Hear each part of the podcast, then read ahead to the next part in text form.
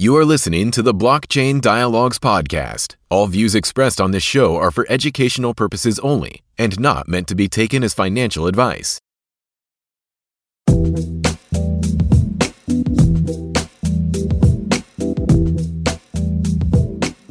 Hello and welcome to another episode of the Blockchain Dialogues podcast with your hosts Krishna and Nikhil. In this podcast series, we analyze the various cutting edge technologies and projects in the field of blockchains distributed ledger technologies, and cryptocurrencies. And in this episode, we continue with part 2 of our three part series on DeFi Primer, a series where we explore the most fundamental concepts in the world of decentralized finance, also known as DeFi. Be sure to check out part 1 of the series if you haven't already. Now, let's have a listen to part 2. Another term that is talked about, or that, that's one of the most basic terms that, that became a, a real hype word, you know, back in the day when uh, Ethereum was really taking off as a platform, right? Like as, as this next big innovation in the blockchain space after Bitcoin, right? And that is the concept of dApps. So dApps stands for decentralized applications. So an application is nothing but an app. Uh, for example, Facebook is an app, YouTube is an app. But these apps are, as of today, uh, are owned by a centralized company, right? Like Facebook or YouTube. And they run on centralized networks. And so uh, they have the same problems of centralization as most other centralized systems. Uh, if their servers get hacked, uh, your data gets compromised. Or, you know, if you're a, if you're a content creator on, on a platform like YouTube, uh, the central platform like YouTube has complete authority and complete control over how it can censor you. You know, it can take down a channel, or you know, it can it can do whatever it wants, right? It can change the policies whenever it wants. So DApps are applications that are built on decentralized networks such as Ethereum, and uh, Ethereum is by far the biggest DApps platform, probably the first one, and you know, it, it still is the leading one. So uh, technically, you know, you can build a, a, social network on Ethereum like Facebook without the need for a central company like Facebook to do so, right? So that's that's basically you know, a, a, very short intro of you know what a DApp is. So moving on to the next term, which is atomic swaps. So uh, atomic swaps are another way of you know exchanging cryptocurrencies from one hand to another hand. You know, if two people want to transact. So Nikhil, do you want to touch upon that? Yeah. So uh, one of the fundamental challenges uh, when you're looking at it from a technical perspective is that if you want to change your Bitcoin, for example, into Litecoin, for example, right? Because we're like we said earlier, Litecoin is probably better suitable for payment services. Back in the day, you didn't have a very good way of doing that unless you went into a centralized exchange and uh, you went to a centralized exchange like Coinbase and said, okay, fine, create a custodial account and uh, put your Bitcoin in, and then basically uh, convert it into Litecoin and then take it out again, and then you know the accompanying KYC, AML, and all of that jazz, right? So there was always a very strong need uh, for something known as uh, for, for some method to be able to directly move money from one blockchain network into another blockchain network. And that's where atomic swaps came in. So, uh, in a nutshell, uh, one of the key innovations that allowed for atomic swaps is this uh, is this feature that came into Bitcoin called uh, hash time locked contracts, right? HTLC contracts, and uh, those basically were primarily set up as a precondition for implementing Lightning networks or payment channels. Uh, so there, uh, so the key idea behind a hash time lock contract is the fact that you could basically lock up some of your of your uh, BTC or Bitcoin or whatever currency you had in this particular uh, hash time lock contract for a certain period of time and basically make it uh, unavailable to anybody who did not know a common secret right? So the way actually an atomic swap works currently uh, or the concept basically works is that if you have alice and bob right and alice wants uh, has some uh, let's keep it simple let's call it bitcoin and litecoin. So uh, alice has some bitcoin she wants some Litecoin, and she goes and tells Bob, Bob, do you have Litecoin? He has some Litecoin, and he wants Bitcoin. So they they set up a deal. So what what Alice does essentially is, Alice basically creates a secret and uh, creates a hash of that secret and puts the agreed upon Bitcoin uh, into that secret uh, and creates a so uh, uh, into that in HTLC contract uh, and and the and gets the contract address, the hash of the contract address, and then basically she gives that hash value of the contract address that she got, which is a combination of the address and her key, uh, to Bob, right? And Bob basically goes and uses that hash to create a corresponding hash time lock contract uh, transaction and puts the corresponding agreed upon Litecoin into that into that transaction using uh, the hash that was given to him by Alice. So now Alice can go to the Litecoin network, uh, Litecoin node, and she can basically using her secret unlock uh, or rather sign a uh, unlock uh, transaction to that particular contract address which Bob had created, which she knows because it is the same hash that Bob created it using Alice's hash, so it's the same hash, so Alice knows what what what transaction it was, and uh, since she's signing it with her value, uh, the signature basically reveals the uh, the secret that she has to Bob, and Bob can then go and unlock uh, the BTC on uh, that Alice has locked using her secret, right? So it's basically this secret, uh, uh, this out of band or out of system exchange of a hash, which allows for this atomic swap to happen in such a way that it's not like as, as soon as one one party basically opens uh, one transaction, the other party immediately gets uh, access to the uh, to the locked amount, right? So that's basically how an atomic swap works, and yeah, and it's it's it's basically allows you to now directly move money from or convert from one one particular blockchain uh, network uh, crypto to another one without actually going through an exchange. It's a decentralized swap. So, moving on, uh, coming to something uh, that is sort of at the core of DeFi right now, and that is uh, lending and lending platforms, right? So, as we know, as Nikhil mentioned in his intro, uh, lending is uh, is an age-old concept, you know, in, in conventional finance and in the real world. As of today with your traditional institutions you have many different kinds of uh, lending markets that, that are there. Uh, but uh, in the in the DeFi ecosystem, lending has uh, sort of gone to another level altogether. You know, you can call it lending on steroids, right? So uh, it's probably the, one of the most lucrative uh, aspects of DeFi right now. So Nikhil, do you wanna jump into that and explain, you know, how lending in DeFi is different? Well, I wouldn't call it exactly different, but it is actually more available. So, uh, so lending uh, in DeFi is the concept is the same. Uh, you basically uh, ask for some collateral, usually in the form of some token, and uh, you lend out another token uh, against that collateral. And uh, depending on which uh, particular product you're using, uh, it might be over collateralized, under collateralized, or or not, right? And the reason why you would want to do this is basically as a means of getting some yield on your investment, right? So suppose you have, I don't know, 100 ethers uh, sitting over there uh, in your uh, ether wallet.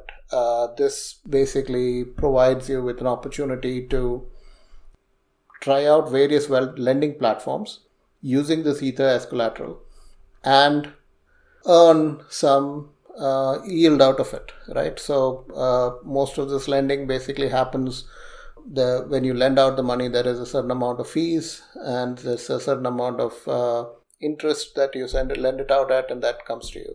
One of the cool things about DeFi, which is not necessarily there in the traditional finance world, is that you when you actually lend out your ether, you're still in control of the ether you are not actually giving it away. You're basically just going to, uh, say, a particular lending platform like Compound and locking up that ether and saying, hey, okay, I've created in Compound this particular thing where I have uh, this many ether and I'm going to uh, lend out uh, this ether to whoever for so how many DAI, for example, right?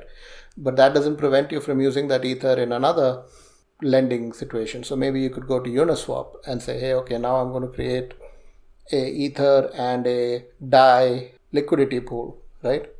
And uh, look for people who are wanting liquidity against uh, DAI, right? Or uh, maybe against uh, some other esoteric uh, ERC20 token. And, and basically, I can earn fees from uh, that from Uniswap. So basically, I might actually be able to uh, use that ether in as collateral multiple places to get more APY. And this is basically where DeFi becomes so attractive because it allows me to then start using essentially what is sitting there, right, uh, and uh, fluctuating in price, whatever assets that I have, and actually earning a not insignificant amount of uh, money into it. And uh, if if I want to become even more risky, uh, in fact, actually, this is this is a very interesting uh, new kind of uh, instrument, uh, or rather, I would say, new kind of thing that is existing only in DeFi. It's not not not really seen in in the central in the traditional finance world uh, and that's the concept of a flash loan, right? So, in order to actually conceive of that, you have to think about and understand how lending works in DeFi, right? So, lending essentially is not being done by people. It is actually automated lending done using a smart contract. So, when I say I'm going to collateralize uh, my ether and lend it out on compound it is basically i'm going and interacting with the compound smart contract right and similarly it's a transaction that i'm doing over there and similarly when i do it when i say i want to create a liquidity pool in uniswap it's essentially a smart contract that i'm actually interacting with. So it is possible for me to kind of sequence these kind of smart contract transactions right?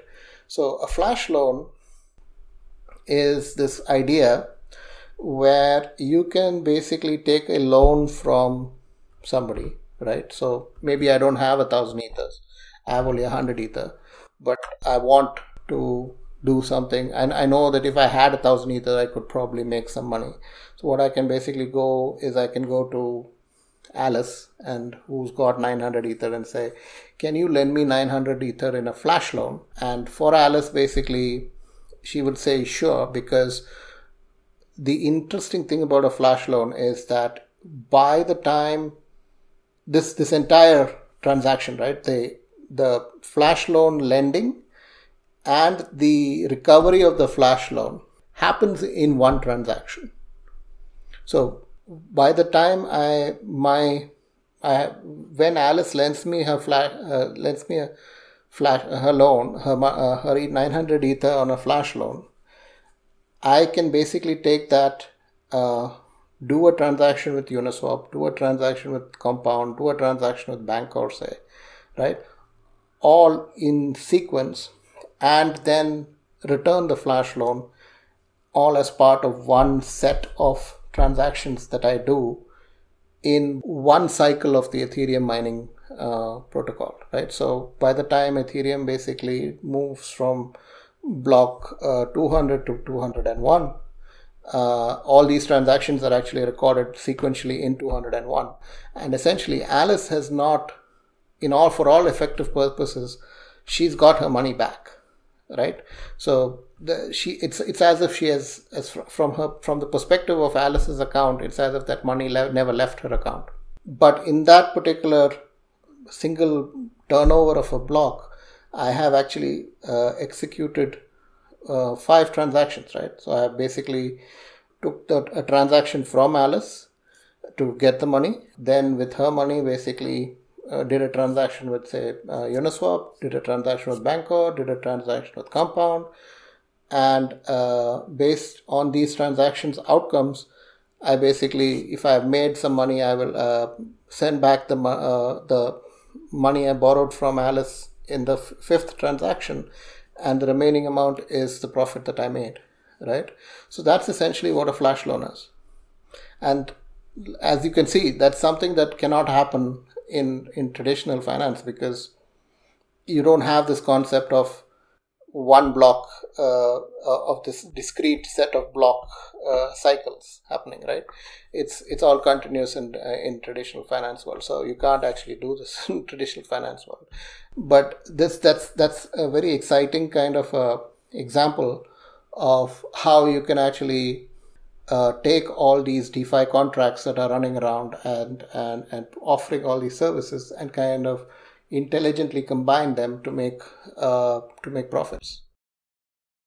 But just to play a little bit of devil's advocate on that, uh, you know, when when the conventional industry looks at this uh, of of lending, is is flash loan basically you know a, a, tweak in the system you know that was not meant to happen? Like does it actually defeat the purpose of you know what a loan is meant to be? You know a loan is something that you give to somebody so that they use it over a long period of time you know because they don't have the money right now. Actually i would i would dispute that. So i don't there is no there is no time requirement for a loan right?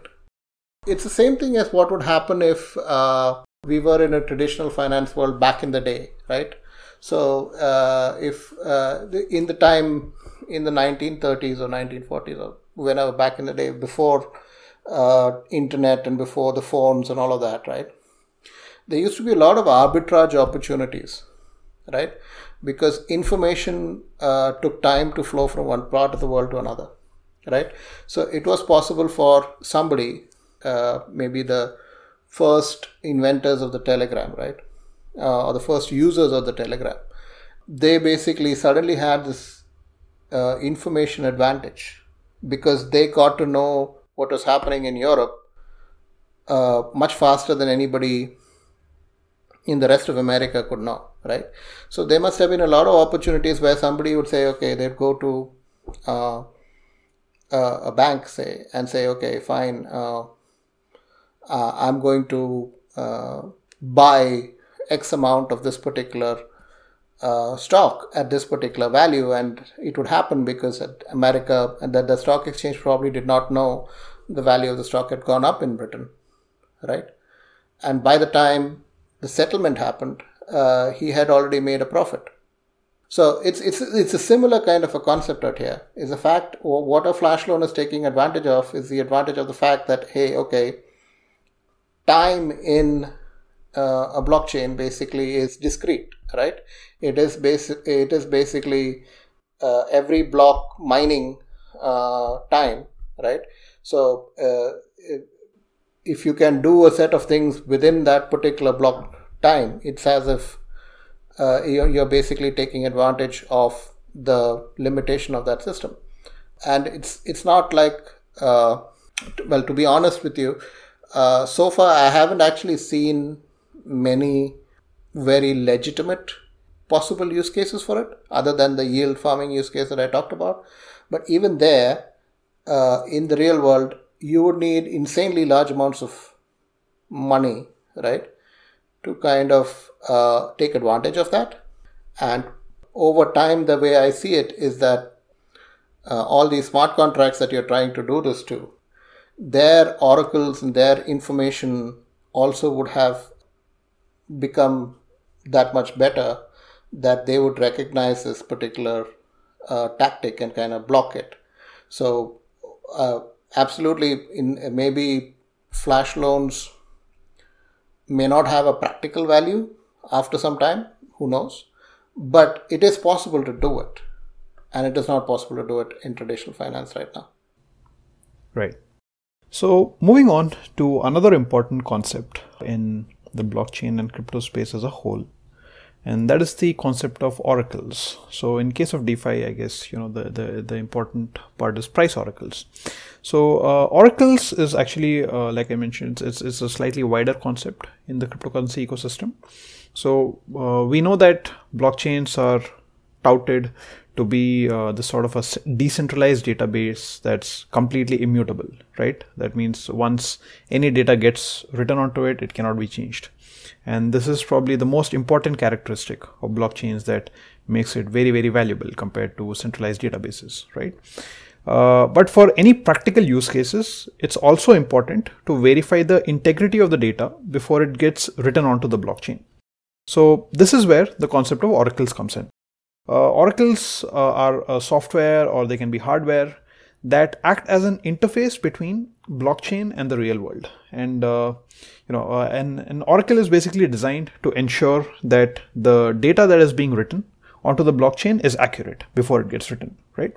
So in DeFi, you have what are known as price oracles, and these are basically services that provide the prices of various cryptocurrencies as accurately as possible. So any dApps that want to utilize this price data uh, for their application, you know, they can uh, do so without having to worry about its authenticity or accuracy. So uh, that's that's uh, price oracles in short. Another concept, you know, which uh, has been uh, very popular in the cryptocurrency ecosystem you know since since its early days you know when ethereum was becoming this big platform of dapps and smart contracts was the concept of prediction markets so prediction markets were one of the first really relevant use cases or dapps you know that, that were being built on uh, decentralized solutions right or decentralized networks. So uh, prediction markets are basically markets where people make bets or wagers on the outcomes of various uh, you can say social happenings or events you know such as the results of an election or uh, the outcome of a football or a baseball match. So uh, prediction markets utilize the concept uh, that is popularly known as the wisdom of the crowd which basically means that you know if if uh, many people are aware of uh, an event that is happening or, or something that's happening in society uh, in general you know the the insight that comes from the crowd would be more accurate and would be more valuable than one or two people individually, right? So uh, it prediction markets in a nutshell use this concept to you know create a sort of a, a you can you can call it a gambling platform or, or a bet making platform where people can make bets on the outcomes of various events that are going around you know in society. One of the early prediction markets built on ethereum was augur. And uh, augur is still i think you know one of the prominent uh, platforms in in the prediction market space. Uh, another popular one was Gnosis. So I would say you know prediction markets are, are sort of uh, pretty uh, relevant use case. You know, it's it's it's it's facilitated by smart contracts and immutability of blockchains, uh, something that that could not be replicated in the conventional uh, financial ecosystem. Right. No, and uh, absolutely, KK. And I think w- one of the things about prediction markets is that it actually ties in very well to you know things like synthetic assets and derivatives so uh, unless you wanted to speak a little bit more about prediction markets maybe we could get into that. Sure absolutely. So uh, i'm going to treat derivatives and synthetic assets kind of similarly. So uh, I, as i as you probably uh, as i'd already mentioned earlier when i was talking about traditional finance derivatives are essentially uh, bets or uh, or uh, instruments that are kind of created uh, to track the price of an underlying asset, right? So your uh, when you create a derivative of an uh, when you create an option, you're basically placing a bet that okay, uh, an underlying asset will reach a particular price, or if you're creating a futures contract, you're basically agreeing upon a particular price for a particular commodity, etc., etc. A synthetic asset essentially is the uh, creating kind of like almost like a digital twin, right? Or a synthetic twin of a real asset. So, synthetic assets uh, are also typically combinations of real world assets. So you can actually have synthetic assets of two types. So uh, if you take the synthetic asset where I talked about it as being a digital twin of an underlying real world asset, you can have a synthetic asset that tracks gold, for example, or a synthetic ac- asset that tracks the dollar, for example. Uh, but you also can have a synthetic asset which is a combination of the dollar price, the silver price, and the gold price, right? And uh, it creates you create an algorithm that kind of takes a, takes some kind of uh, combination of the of the prices of the three assets and then basically use that as a synthetic uh, measure, right? Uh, so synthetic assets, in a way, are kind of derivatives as well. One of the interesting things about this, and it ties into the prediction markets, is that derivatives are kind of like a financial version of a prediction market right? Because when you are actually doing creating derivatives what you are doing essentially are making uh, projections of what the price of uh, a underlying asset is going to be over time right? Whereas uh, prediction markets like the one that you t- talked about like augur and gnosis when it talks about events right? A prediction of an event.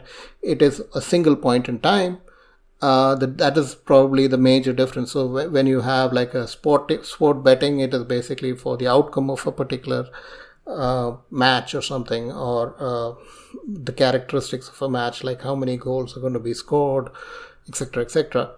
Uh, whereas uh, with a derivative, what you are basically building is almost like a uh, predictive graph of what the prices, how the prices move of the underlying asset.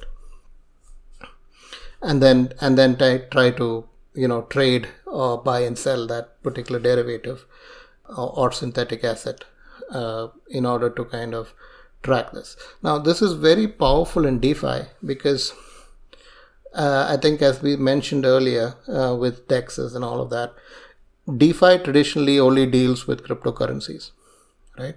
So if you are holding uh, DAI, for example, and you're very passionate about Tesla and you want to uh, buy Tesla stock, you really can't do that using your DAI, right? You have to convert your DAI into something. Uh, you have to get out of DAI by getting get convert uh, trade that in for uh, dollars or pounds or whatever fiat currency, and then only you can maybe buy the share. But on the other hand, it is possible for you to uh, create a synthetic asset or go to a uh, synthetic uh, product maker like Synthetix or UMA and uh, basically ask for uh, a synthetic product to be made that tracks the price of Tesla shares, right?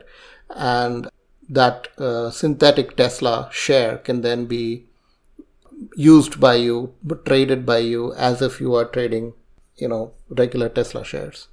So that's the advantage of uh, creating uh, synthetic assets and derivatives because it allows people who are in inside the DeFi space to actually start participating uh, and profiting from what is happening in the traditional markets and in the real world. So there is uh, obviously some kind of uh, challenges with this. Obviously, in in a lot of these cases where uh, you create synthetic assets or you create derivatives, or you want to do some kind of lending, right? There is this problem of collateralization.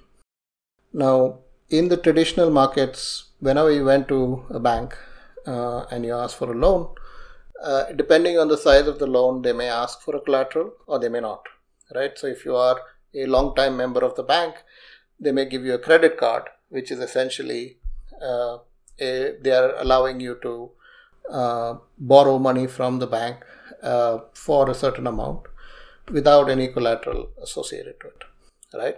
Or they may say, okay, now uh, if you go to the bank and say, okay, I want to buy a house, they may say, no, okay, uh, you need to have a certain amount of money available, or maybe they may ask you to put up some other kind of collateral. Or if you want to, for example, if you want to go and buy the house, they may say, okay, uh, give us the title of the house as as a, as a collateral. Um, it's the same thing with DeFi, but uh, in DeFi, what what typically is used for collateral is other DeFi assets, right? And because it's other DeFi assets which are also price volatile, it is kind of difficult to kind of decide on how much collateral is the right amount of collateral for a particular loan, if you know what I mean. So if I'm basically saying, okay, I'm going to take a loan of 100 DAI, right? And 100 DAI basically uh, at that point in time corresponds to 10 ether, for example, right? If I take that collateralization of 10 ether and you give me get get the 100 DAI and the next day the value of ether falls dramatically like it often happens in in ether in in the in the defi space. Uh, then basically it doesn't make sense for for the person who's borrowing to pay back the loan because uh, his his DAI is suddenly more valuable right? And uh, so typically when you have so so because of this particular problem typically loans are over collateralized so whenever you're doing kind of uh, lending or uh, in compound or any of these other places they will ask for typically 1.5 to 1.25 percent, uh, 1.25 times the actual value of amount of the amount that, uh, of crypto that they're trying to lend out.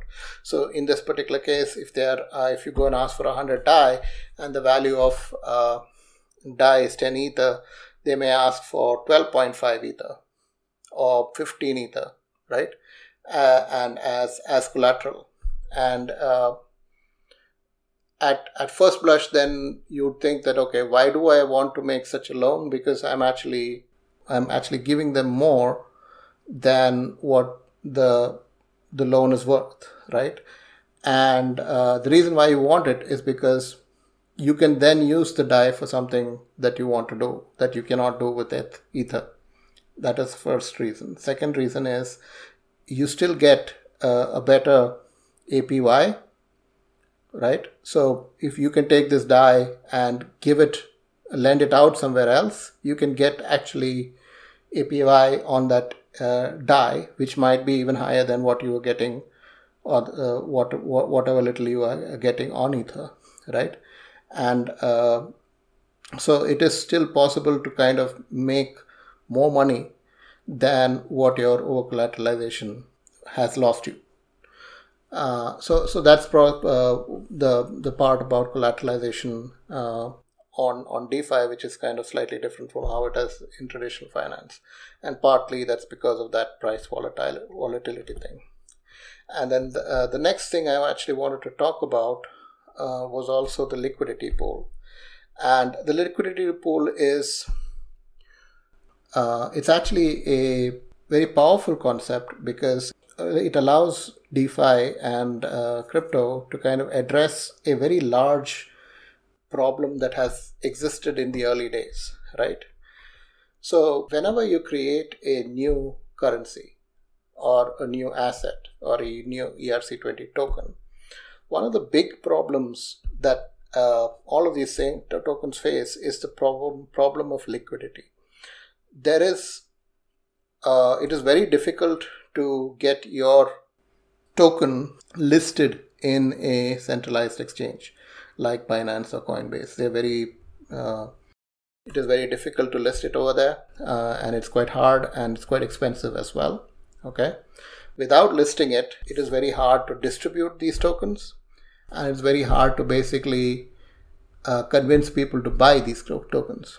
Right, so it is very hard to kind of create a market or uh, around these tokens and uh, so this was the case until Uniswap came, came around. And uh, what Uniswap actually brought in was this concept of a liquidity pool, where basically it allowed anyone, right, to interact with the Uniswap market and create trading pairs with Ether on one side and any ERC20 token on the other side. So suppose you had a ERC20, say Nikhil token, right? And uh, uh, you created this project, you uh, created, you pre-mined or you did whatever, and you have say uh, a million uh, Nikhil tokens, and you have this community, and uh, you want to start kind of using this to create some value. What you can do is you can go to Uniswap and you can say, okay, uh, I'm going to create, uh, I'm going to set up a liquidity pool and I'm going to set up a liquidity pool for say 100 ethers and uh, 10,000 or 100,000 Nikhil. right? So uh, 100 ethers and 100,000 Nikhil is basically one ether is equal to 10,000, uh, 1,000 Nikhil, right? Uh, and uh, as as the creator of the liquidity pool, I can set that ratio, and I can put it up on Uniswap, and then I can basically uh, have a automated liquidity provider uh, now liquidity pool available so that anybody who wants to buy uh, Nikhil uh, will have a ready-made place where they could go in and trade their ether for Nikhil and vice versa. So when I actually go and start building up my my product and I want to reward my uh, and I start distributing Nikhil tokens to my uh, community uh, for for as as rewards or whatever incentives, they now have a way for them to convert that Nikhil token into something like ether which can then be used for other things right? So that actually pulls in more people into my com- into my into my product and gives me a an incentive right so uh, that's basically what a liquidity pool is and uh, uniswap was the first one uh, Uniswap has been forked multiple times. You have Sushi Swap, Burger Swap. Apparently, there's a food meme for liquidity pools. Apparently, so there is Sushi right. Swap, Burger Swap, uh, uh, Pizza Swap. There's a there's a bunch of them, uh, and uh, so if I could just uh, quickly interject. So people who are providing the liquidity in these liquidity pools, they're obviously doing it, you know, for maybe uh, a fraction of the transactions i mean the, the, the, transaction fee that they can generate you know using this the, Absolutely. they would so have they have right? uh, they have an incentive uh, there is a transaction fee of 0.3% and that 0.3% basically gets added to the liquidity pool uh, and uh, whoever has contributed to the liquidity pool basically when they contribute to the liquidity pool, they get a voucher. They call it's called they are called LP token, liquidity provider tokens. So suppose I have created uh, the liquidity pool, uh, I get uh, I get um, uh, one liquidity pool voucher, uh, and somebody else comes in and adds maybe another fifty percent, right? In terms of Ether and Nikhil tokens, uh, they will get as a percentage of the of the overall liquidity pool they will get we will get corresponding amounts of vouchers. And uh, the 0.3% basically that is the transaction fees added to the liquidity pool as a whole. And at any point in time as the liquidity provider i can actually give up my token and withdraw uh, the corresponding percentage of uh, li- uh, of uh, liquidity pool assets. So the combination of uh, Ether and Nikhil tokens from the liquidity pool and take it away, right? So uh, the 0.3% basically gets automatically divided out to all the liquidity pool providers. And when they withdraw from the liquidity pool, they can take that with them. So then, on the flip side, uh, what do you see as some of the potential risks? One of the main things about liquidity pools is that it is an automated tool and uh, it is very sensitive to price right?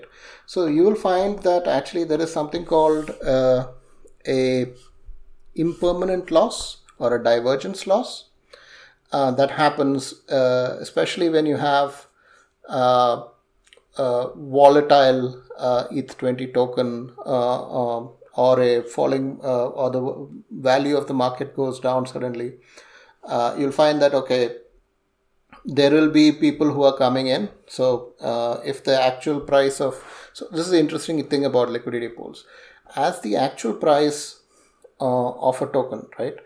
Uh, in uh, in the other uh, uh, products in DeFi, right? So if you go to Binance or if the somewhere else value of Ether is falling or if the value of Nikhil is falling or going up, right?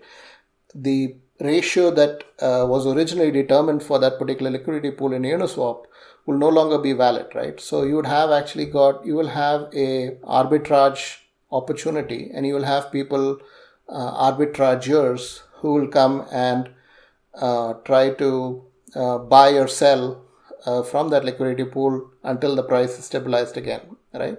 So when they do that buying and selling, right? There is a certain amount of loss. So if the if the overall value of the both those tokens go down, uh, you you would uh, you would you would actually suffer a loss uh, based on the ratio that you had, uh, which may be even more than uh, the uh, value that you gain by from the fees. But it's called a divergence loss or an impermanent loss because in if you assume a happy path and that if you assume that okay that Ethereum is going to go up over time uh, this might if, and you hang on to it uh, this might actually get wiped out as the value goes up again right? So uh, that is a risk that you take but uh, it it depends on uh, you know I, I'd, I'd say it's a kind of like a transitionary risk that depending on when you actually withdraw from the liquidity pool you may incur that loss or you may not Alright, folks, that concludes part 2 of our three part series on DeFi Primer. Be sure to check out parts 1 and 3, where we talk about more terminologies and concepts in the DeFi space. You can subscribe to this podcast on iTunes, Google Play, and Spotify. Also, you can learn more about us on bcdialogues.com. Thanks again for joining. See you next time.